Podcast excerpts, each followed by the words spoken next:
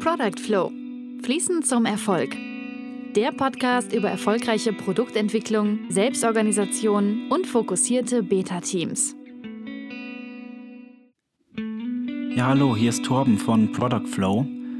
Ich möchte mich im Namen des Teams im Vorhinein für die schlechte Soundqualität entschuldigen. Leider hatten wir da diesmal ein paar technische Probleme, die uns leider erst zu spät aufgefallen sind aber wir wollten die Folge dennoch veröffentlichen und hoffen, dass ihr etwas für euch rausziehen könnt.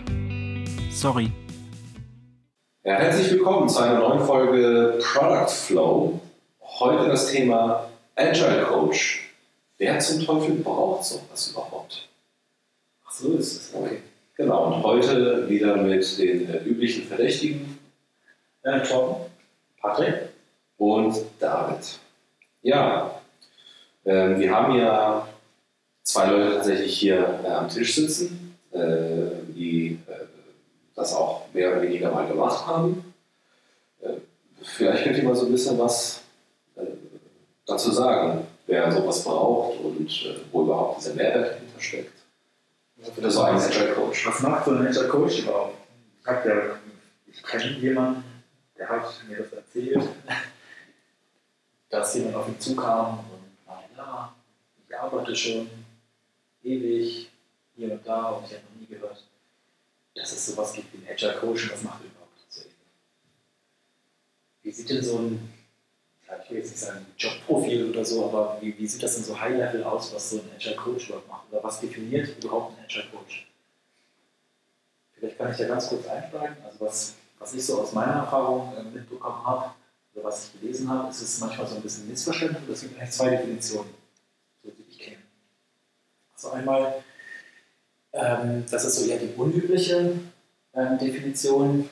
Ähm, manche nennen einen Scrum Master, der keiner so richtig ist. Also wenn man zum Beispiel ähm, wie Hybrid, so ein Agile Hybrid irgendwie sich überlegt hat, also kein richtiges Scrum macht, vielleicht macht man so ein bisschen Kanban, vielleicht macht man so ein bisschen Eigenentwicklung da passt es ja nicht, äh, den, den Scrum Master zu nennen, sondern sie nennen ihn oft Agile Coach, der dann einfach so eine Art Team Coach ist. Und äh, da gibt es noch die andere Definition, die ich üblicher finde, ähm, nämlich dann, wenn es mehrere Scrum Master zum Beispiel gibt oder mehrere Team Coaches, dass es da quasi so eine Art ähm, Beraterstelle gibt, die so ein bisschen, also nicht drüber steht, sondern so ein bisschen beratend daneben steht und äh, diese, diese Scrum Master oder was auch immer da unterwegs ist, diese Team Coaches, dann von der Seite her quasi unterstützt und Coach des Coaches ist. In dem Sinne. Das sind so die beiden Definitionen, die ich erstmal kenne. Ja, aber auch so jetzt dann dran knüpfen an die zweite Definition. Das ist ja nicht nur, dass du der Coach der Coaches bist, sondern man ist dann ja auch äh, Coach auf, sagen wir, Organisationsebene. Ja. Man arbeitet dann ja nicht nur mit jetzt zum Beispiel Teamcoaches und Scrum Mastern zusammen, mhm. sondern auch mit ähm, ja, allen, die sich ähm, am langfristigen Erfolg äh, der Organisation beteiligen. Oder alle, die da ja, so. Wollen wir dann vielleicht am Anfang jetzt Episode diese Unterscheidung machen? Also wir haben, mhm. Ich nenne jetzt mal Scrum Master. Das ist dann der, der nah am Team dran ist und eher so ein operativen drin ist. Ja, aber was macht der? Also für was nützt der? Was ist der Nutzen des Scrum Masters? Ja, okay. Da kommen wir vielleicht mal also, die, genau, also in die Richtung. Was, für viele ist ja das überhaupt also ähm, hast jetzt einen Teamleiter und du kommst jetzt mit diesem Begriff Scrum Master, irgendwie Master, oh, klingt abgehoben, aber für was brauche ich den überhaupt? Also, ich habe da, vielleicht kann man das äh, ganz kurz und knapp halten. Ich habe da äh, vor nicht allzu langer Zeit zum bestimmten vierten, zum bestimmten vierten oder fünften Mal dieses eine Video von Henry Knieberg gesehen. Das bringt es eigentlich sehr schnell in den richtigen Kontext. Ne? Also da hat man diese, diese heilige Dreieckigkeit. Also du hast einmal den Product Owner, der will das äh, Richtige haben, der will das Richtige bauen. Das Team will das Ding richtig bauen. Und dann hast du noch den Scrum Master unten dran, der will, dass das schnell vorankommt oder gut vorankommt. Insgesamt. Ja? Äh, also einmal building the right thing, building the thing right und building it fast. Ja? Also der quasi dieses, versucht, dieses Team in so eine Art Lieferkultur reinzubringen. Ja? Äh, und auch gleichzeitig ne, Definition Done, Produktqualität aufrechterhalten, das. Das finde ich ganz gut, Aber das ist, äh, für jemanden branchenfremd, das ist ja schwierig. so ein bisschen zu verstehen. Also ich glaube, was, was auch mit rein muss, ist, dass so ein Softwareentwickler per se ähm, verliebt ist in das, was er tut. Das ist so ungefähr wie ein Autobauer oder ein, ein Handwerker, ein Handwerker der ähm, gerne Schlösser baut. So ist es, glaube ich. Ne? Der geht jetzt nicht daher und sagt, ich habe hier ein Bad, ich habe 10.000 Euro, sondern äh, Softwareentwickler per se hat ja unendlich Zeit, wenn du willst. Also die Einheit, der ist ja nicht Geld meistens, sondern es ist ja Zeit. Ich sehe den Scrum Master als denjenigen, der einmal das bremst und sagt, Moment mal, ähm, mach mal fertig, mach mal fertig, wie du auch sagst, ähm, building it fast. Ähm, aber auch dieses eher japanische aus dem Kanban und Lean Management reinzubringen, also diese kontinuierliche Verbesserung, das Lernen zu optimieren, den Wissensaustausch zu optimieren und darauf zu gucken, ähm, dass das System wirksam ist, dass es effizient ist, effektiv ist. Das Lernen wird ja besonders dadurch unterstützt, dass du dafür sorgst, dass es diese kurzen Feedback-Cycles gibt. Also, dass du früh lieferst, um zu merken, okay, passt das jetzt alles zusammen, die ganzen Komponenten, die wir da vielleicht gemacht haben. Oder ich weiß nicht, wenn ich jetzt als Handwerker, ähm, ich weiß nicht, einen Schrank baue, passt überhaupt hier, passen die Scharniere mit dem äh, ganzen System zusammen, schließt es überhaupt, weil wir nicht erstmal vielleicht einen kleineren Testschrank bauen, wo das erstmal so funktioniert. Und danach erstmal den, den richtigen Also in dieses Mindset, das ist ne, diese Lieferkultur und Lernkultur eigentlich. Also das äh, Lernen durch Liefern, finde ich, ist immer so. Genau, und äh, das ist für mich persönlich, wenn wir jetzt mal äh, diese Definition und diese sich dahinter verberg verbergenden äh, Prinzipien nehmen, das einfach mal dann auf wirklich Organisationsebene angehen. Genau. Also ein bisschen genau, Scrum Master für Teams.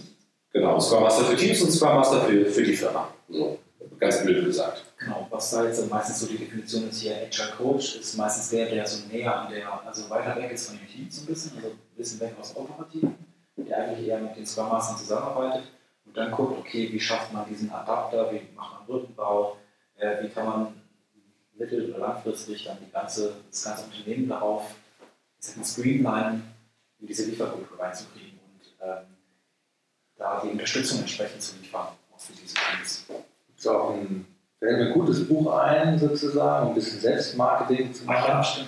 Ja, äh, auch in dieses Magic Teams. Da drin habe ich ja beschrieben, wie auch Projekte übergreifend funktionieren können. Das, das ist, ja das, das, das ist ja das, was viele Unternehmen gar nicht hinkriegen. Im Takt, also wir haben jetzt drei oder vier, fünf Teams und die werkeln so vor sich hin.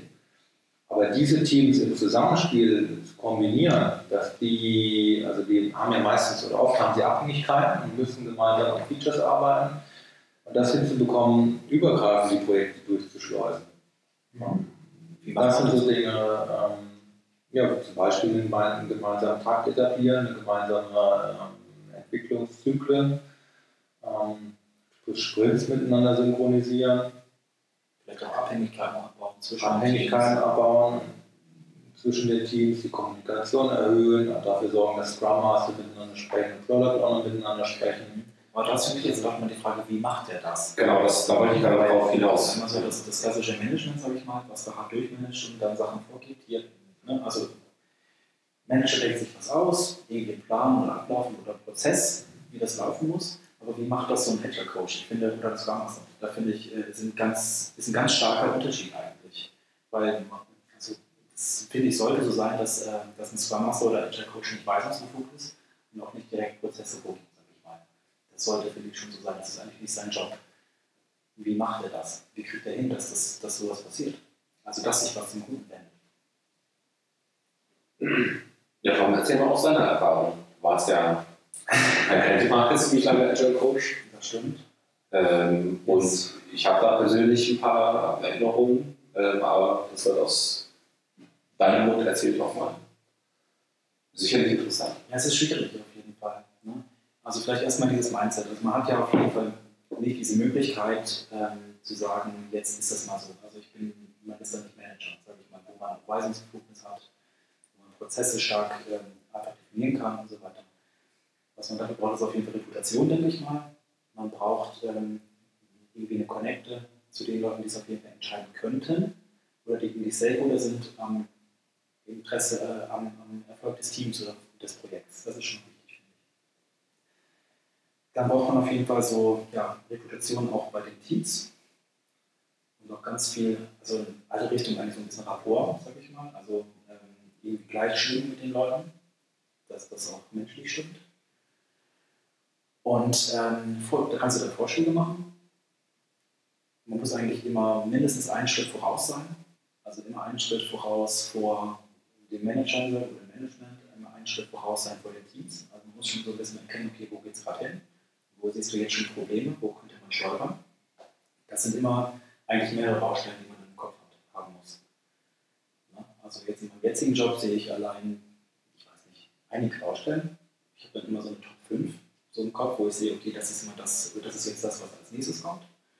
Und da überlege ich mir dann jeweils schon ein bis drei, vier, fünf ich sag mal, Optionen, die man schon so ein bisschen. Und wenn man dann in die Situation kommt, das ist dann meistens die Situation, wo Leid da ist, also wo jemand leidet, wo Fehler passiert sind, wo Sachen nicht so gut gelaufen sind. Und das ist dann immer ganz gut, ähm, da zu stützen und zu sagen, hier, ist es okay, ist es wirklich scheiße gelaufen, muss auch kein, kein Blatt für den Mund nehmen, also das ist schlecht gelaufen. Ähm, aber hey, wollen wir das nicht verbessern? Das bringt ja auch nichts, wenn wir jetzt hier rumheulen. Ähm, ich habe die und die und die Handlungsoptionen, was haltet ihr davon, wie ist eure Sichtweise darauf? Und meistens kommt dann so ein Zwischenspiel, ähm, erstmal von denen, die die Erfahrung haben, die konkrete Erfahrung haben aus dem Operativen, auch äh, vielleicht die äh, Erwartungshaltung des Managements und das formiert sich dann zu dem nächsten Schritt, sage ich mal, also zu dem nächsten Zielzustand, den man erreichen kann. Da braucht man natürlich Buy-in. Buy-in, ich weiß nicht, wie man es, ich finde immer noch keine gute Übersetzung dafür im Deutschen, also ein bisschen ähm, den Willen haben mitzugehen, also den Schritt zu gehen, gemeinsam. Dass dann sowohl das Management sagt, okay, wir vertrauen dir da, wir vertrauen dem Team, dass es, dass es funktioniert, ähm, und dass das Team aber auch sagt, ey, gut, das klingt sinnvoll, ich glaube, das ist machbar, ähm, aber vielleicht auch so ein bisschen, man merkt, ey, ähm, das ist ein bisschen riskant, aber das Schlimmste, was ja passieren kann, wenn man in diesen kurzen Zyklen arbeitet, wie das Scrum in Sprints, meistens in zwei Wochen, dann geht es vielleicht zwei Wochen schief und danach kannst du dann wieder anpassen und kommst dann nach und nach in eine gute. Also, wer braucht das? Also Leute, die ähm, diese kurzen Sprints einführen wollen, zum Beispiel, in der Richtung zum Beispiel, aber eigentlich ist es für alle gut, ähm, weil so ein Agile Coach oder wie auch immer man ihn nennen möchte, äh, ich denke mal, das ist auch in ganz klassischen Vorgehensweisen auch sinnvoll. Das ist wie so eine Art Vermittler zwischen, ich sag mal, dem Management, was so diese Rahmenbedingungen geschaffen hat und auch schaffen muss teilweise, bei Compliance und so weiter und so weiter, und äh, den Leuten, die wirklich die Arbeit machen. Und dass der so ein neutraler Coach einfach ist. Also der kann immer eine Meinung reingeben, der hat so ein bisschen Narrenfreiheit auch und äh, dem nimmt das keiner übel. Das nimmt doch keiner als Befehl. Und äh, das ist so eine Art, äh, vielleicht den letzten Satz zu machen, ähm, das ist eine Art Katalysator, finde ich. Weil der beobachtet und macht ein bisschen Katalysator, also ein Beschleuniger für solche Reaktionen, die da eben stattfinden, um das irgendwie in die nächste Richtung zu bringen, den nächsten Schritt rauszukriegen, den man machen kann und den dann auch begleitet. Richtig, und da finde ich äh, schwer für Leute, die quasi auf Papier rechtfertigen müssen. Gehört diese Person hier rein oder nicht? Gehört diese Rolle hier rein oder nicht? Agile Coach, ja, ist in die Organisation. Ja. Finde ich, äh, haben Leute, die ganz einfach diese, diese Arztarbeit nicht gewohnt sind, werden Schwierigkeiten mit haben, zu verargumentieren. Wir brauchen, uns einen Agile, wir brauchen jetzt einen Agile Coach, weil der wird uns X bringen. Kannst du nicht sagen. Aber äh, vielleicht könnte man umgekehrt sagen, okay, jetzt hast du eine Jetzt hast du eine Organisation, ein paar hundert Mitarbeiter. Ich mache jetzt alles Scrum oder irgendwas anderes mit, mit Agile, aber du hast da keinen Organisationsweiter, so ein bisschen ein Auge drauf wie so ein Agile Coach. Was wäre denn dann die Konsequenz? Du meinst zuvor, und hier braucht man so Genau, wenn man jetzt sagt, okay, wir machen das jetzt alles, aber wir holen uns keinen Agile Coach. Das Problem ist grundsätzlich, dass ähm, diese Begründung vorher nicht gebracht werden kann weil das Ganze ist ja so ein, ich sag mal, so ein, ja, wie sagt man, ist das ein toter Winkel? Wie sagt man das noch? Beim Auto nennt man das ein äh, blinder Winkel, blinder Winkel, toter Fleck. Blinder Fleck, ja. Das ist ein blinder Fleck. Das ist eine Sache, die man vorher nicht messen kann. Also man kann jetzt wohl nicht beweisen, dass man einen Agile Coach braucht. Das ist das Doofe. Mhm. Eigentlich kann man nur, wenn der da ist, empirisch messen, gibt es irgendwie Verbesserungen mittelfristig, langfristig. Woran, woran kann man es messen? Das hängt vom Kontext ab. Ähm, steigen die Produktionszahlen, wenn es, ich weiß nicht, in Richtung Lean Kanban geht, Produktionszahlen steigert sich irgendwas, werden die Abläufe besser. Wenn man so in Richtung Wissensarbeit unterwegs ist, ähm, vielleicht eher, äh, ja, wie, wie, wie steigt vielleicht die Kundenzufriedenheit, ne? so in Richtung Softwareentwicklung lässt sich halt das schwer ähm, messen durch, ich sag mal, Lines of Code oder so, das ist Quatsch, sondern du kannst dann über die Produktqualität quasi rausgehen, wie zufrieden ist jetzt der Kunde. In die beiden Richtungen kannst du dann gucken und ähm, dann quasi empirisch erst, aber erst beweisen, ob das was bringt oder nicht. Und ich glaube, deshalb haben es auch so weniger, weil es einfach von vornherein auch erstmal schlecht zu erklären ist, wir gerade. Und zweitens äh, schlecht zu beweisen ist, erst recht im, im, äh, im Vorlauf. Ja, ich glaube, ich, glaub, ich habe es ein bisschen überlegt und ein paar Punkte aufgeschrieben und identifiziert, die, die wirklich dafür sprechen oder ähm, wann man ihn braucht. Also ich, du hast gesagt Unzufriedenheit. Ich glaube, Unzufriedenheit auf Mitarbeiterebene, auf Kundenebene, also Unzufriedenheit, dann aber auch so unlösbare Probleme auf komplexer Ebene. Scheinbar Also, genau, die Menschen hängen so, die Menschen hängen so in den Seilen und kriegen die Dinge nicht fertig. die auch mit dem bisherigen Wissen vielleicht nicht lösbar sind. Genau, also Wissen fehlt irgendwie, der zweite Punkt.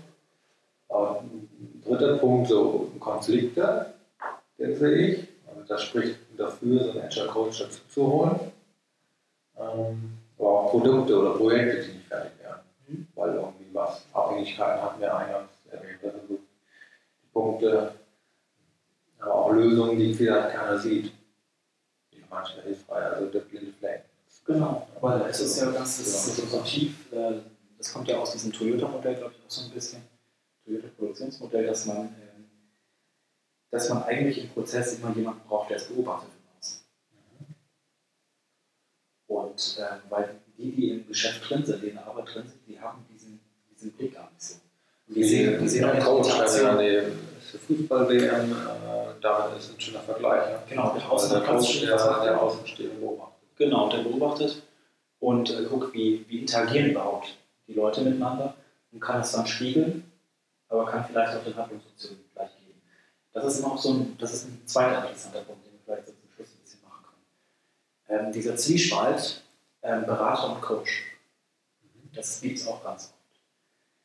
Ähm, wann ist so ein Agile Coach überhaupt ein Coach wann ist der vielleicht so Berater und Trainer, sage ich mal. Also vor allem, wenn man jetzt reinkommt, neue, ähm, ich weiß nicht, man soll irgendwie, ähm, das Team soll mit Scrum arbeiten oder was auch immer, soll irgendwie anders arbeiten und du hast das Fachwissen dafür, du kannst da Impulse geben. Dann bist du jemand, der äh, mit dem das trainiert und äh, den konkret Handlungsoptionen vorgeben kann. Keine Anweisung geben, aber vor, also ja, Empfehlungen geben kann. Da geht es ja um, um Regeln. Ne? Wenn Genau. Weil Wissen fehlt. Es fehlt noch Wissen und Erfahrung. Wenn man das aber aufgebaut hat, dieses Wissen und die Erfahrung, durch Üben, Üben, Üben, Üben, dann wächst man da irgendwann raus aus dieser Rolle, finde ich, dieser, dieser äh, Berater- und, und Trainerrolle. Und ähm, geht dann langsam rüber in so eine Coach-Rolle. Und das ist dann wirklich dieses Reflektieren von außen, Spiegeln. Und die Leute kommen dann eigentlich schon selber auf die Idee. Also es ist also auf jeden Fall interessant zu wissen, jetzt für vielleicht Leute, die dann die Verantwortung haben, so jemanden einzustellen vielleicht irgendwann, dass sie sich dann jemanden suchen sollen mit äh, so einem adaptiven Skillset. Ne? Ich kann mal jetzt der Berater Torben sein, ganz zu Beginn. Dann bin ich der Trainer Torben und wenn jetzt alle genug beraten und trainiert worden sind, bin ich dann irgendwann mal der Coach Torben und kann auch zwischendurch wechseln. Also dass man dann, dass dieser, dieser, dieser, dieser Coach dann auch je nach Situation äh, quasi einen Style also auch wechseln kann, je nachdem, was benötigt ist. Also das muss dann eine ziemlich äh, anpassungsfähige, anpassungsfähige Person sein. Was für mich immer ein gutes Mindset war oder ein guter, Nordstern für die Arbeit war, mach dich selber überflüssig. Also was kannst du tun, damit das Team selbst organisierter wird, damit der Laden quasi von, allein läuft? Weil wenn du, das ist, immer mein Spruch gewesen, für gute Scrum Master, gute Agile Coaches, wenn der vom Bus überfahren wird, das ist ein bisschen makaber, das ist der Busfaktor, wenn der draußen vom Bus überfahren wird und wenn man erst in drei Monaten merkt, oh, der Scrum Master oder der Agile Coach wurde überfahren, er mehr da, Und wenn das gar nicht aufgefallen ist bis dahin, dann war das ein guter Scrum Master oder ein guter Agile Coach. Weil der hat es hinbekommen, dass die Leute selber auf Lösungen kommen, selber ähm, qualitativ hochwertig arbeiten und so weiter und so weiter. Und dann sieht man eigentlich, ey, ich habe es fast geschafft. Was dann natürlich passiert ist, dass vor allem in so komplexen Umgebungen immer wieder neue Fragestellungen kommen. Also die Parameter ändern sich. Das heißt, man ist eigentlich nie wirklich überflüssig als Agile Coach und Scrum Master. Und was man dann machen kann, ist, man kann vielleicht gucken, okay, wo kann ich jetzt wieder als Berater, Trainer auftreten? Vielleicht gibt es andere Teams im Unternehmen, wo ich dann wieder da starten kann, weil die anderen sind gut unterwegs. Und da muss man aber nur ein Auge drauf behalten. Ähm, hat sich für die, für, für die irgendwas geändert? Gucken neue Abhängigkeit rein? Muss man da wieder quasi von vorne an teilweise oder muss man wieder Impulse geben? Ne? Also man kommt auch immer wieder zurück. Er steckt viel drin auch. Also wir können wahrscheinlich noch eine Folge machen, was ist ein guter Agile Coach, was ist, was ist es nicht. Da kriegen wir es vielleicht zusammengefasst und zum Ende noch hin in einen Satz, was der Mehrwert von einem Agile Coach ist. Also wirklich, was ist die, die komprimierte, was spricht, was ist das eine Argument, was, was für ihn spricht? Warum, warum sollten die Unternehmen oder Softwarefirmen da draußen den Agile Coach haben? Was leistet? Für mich ist es so ein bisschen die, die magische, die magischen Dinge. Ja, so ein tolles Buch von Patrick. Kaufen, kaufen, kaufen, lesen, lesen, lesen. Ähm, ich finde, er ist so ein bisschen so die magische Zutat, die es braucht für ein Unternehmen, um wirklich Schritte zu machen nach vorne. Also nicht nur zu quatschen, nicht nur Workshops machen, nicht nur überlegen, äh, Zukunftskonferenzen, äh, Strategie 2020, irgendwas, sondern wirklich auch da langsam hinzukommen und äh, Katalysator zu sein wie ich anfangs mal meinte, der diese ganzen, diese ganzen Ideenprozesse, Veränderungsprozesse so beschleunigt. Genau, also komprimieren bin ich auch, also beim Satz hinzukriegen und Treiber für wirksame Veränderung. Treiber für wirksame Veränderung, ja, genau. Genau, nicht das Team in die Lieferkultur bringen, sondern die Organisation in eine Lieferkultur bringen. Eigentlich alles äh, quasi streamline in Richtung Liefern ohne einzugreifen. Das ist der Trick. der Diplomat quasi. Okay. Okay. Kriegen wir noch so eine Art Unterstützungsaufgabe hin? Ja, David hat es ja schon so ein bisschen angefangen. Also wenn man jetzt so einen einstellt, wäre das vielleicht so das, das Argument, warum man den braucht, wie man einen guten auswählt. Vielleicht einen Avatar mal zu bauen. Welche Eigenschaften hat der? Was für Charaktereigenschaften? Sieht er aus? Genau. Was bringt er mit? Und sich daraus vielleicht Fragen zu entwickeln, die man stellen kann in so einem äh, Vorstellungsgespräch, wenn das da ist. Genau. Ja, und wenn da jemand einen Agile Coach sucht oder jemanden einstellen möchte, dann schickt uns eine Mail, twittert uns an. Ja. Ja. Ähm, wir machen das gerne, weil wir haben nichts Besseres zu tun. genau, oder schreibt uns vielleicht, was euch, ähm, wenn ihr Scrum Master seid, wenn ihr Agile Coaches seid, wenn ihr zusammenarbeitet, also wenn ihr in eurem Team Scrum Master habt und schreibt vielleicht mal oder sammelt mal vielleicht mal, was für gute Attribute so einen äh, Scrum Master oder einen guten Agile Coach ausmachen und schreibt uns das einfach bei Twitter oder E-Mail ist glaube ich auch da auf der, auf der Webseite, äh, weil dann würden wir vielleicht mal irgendwann eine, eine, Folge dazu machen. Also was macht vielleicht so einen, so einen guten äh, Agile Coach oder Scrum Master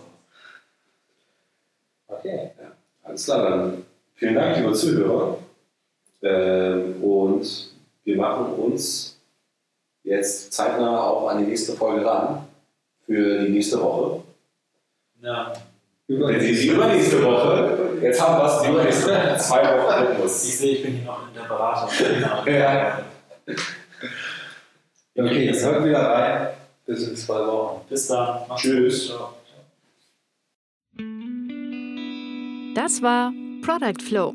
Fließend zum Erfolg. Der Podcast über erfolgreiche Produktentwicklung, Selbstorganisation und fokussierte Beta-Teams von Patrick Koglin, David Orlowski und Torben Eckberts. Weitere Informationen finden Sie unter www.productflow-podcast.de.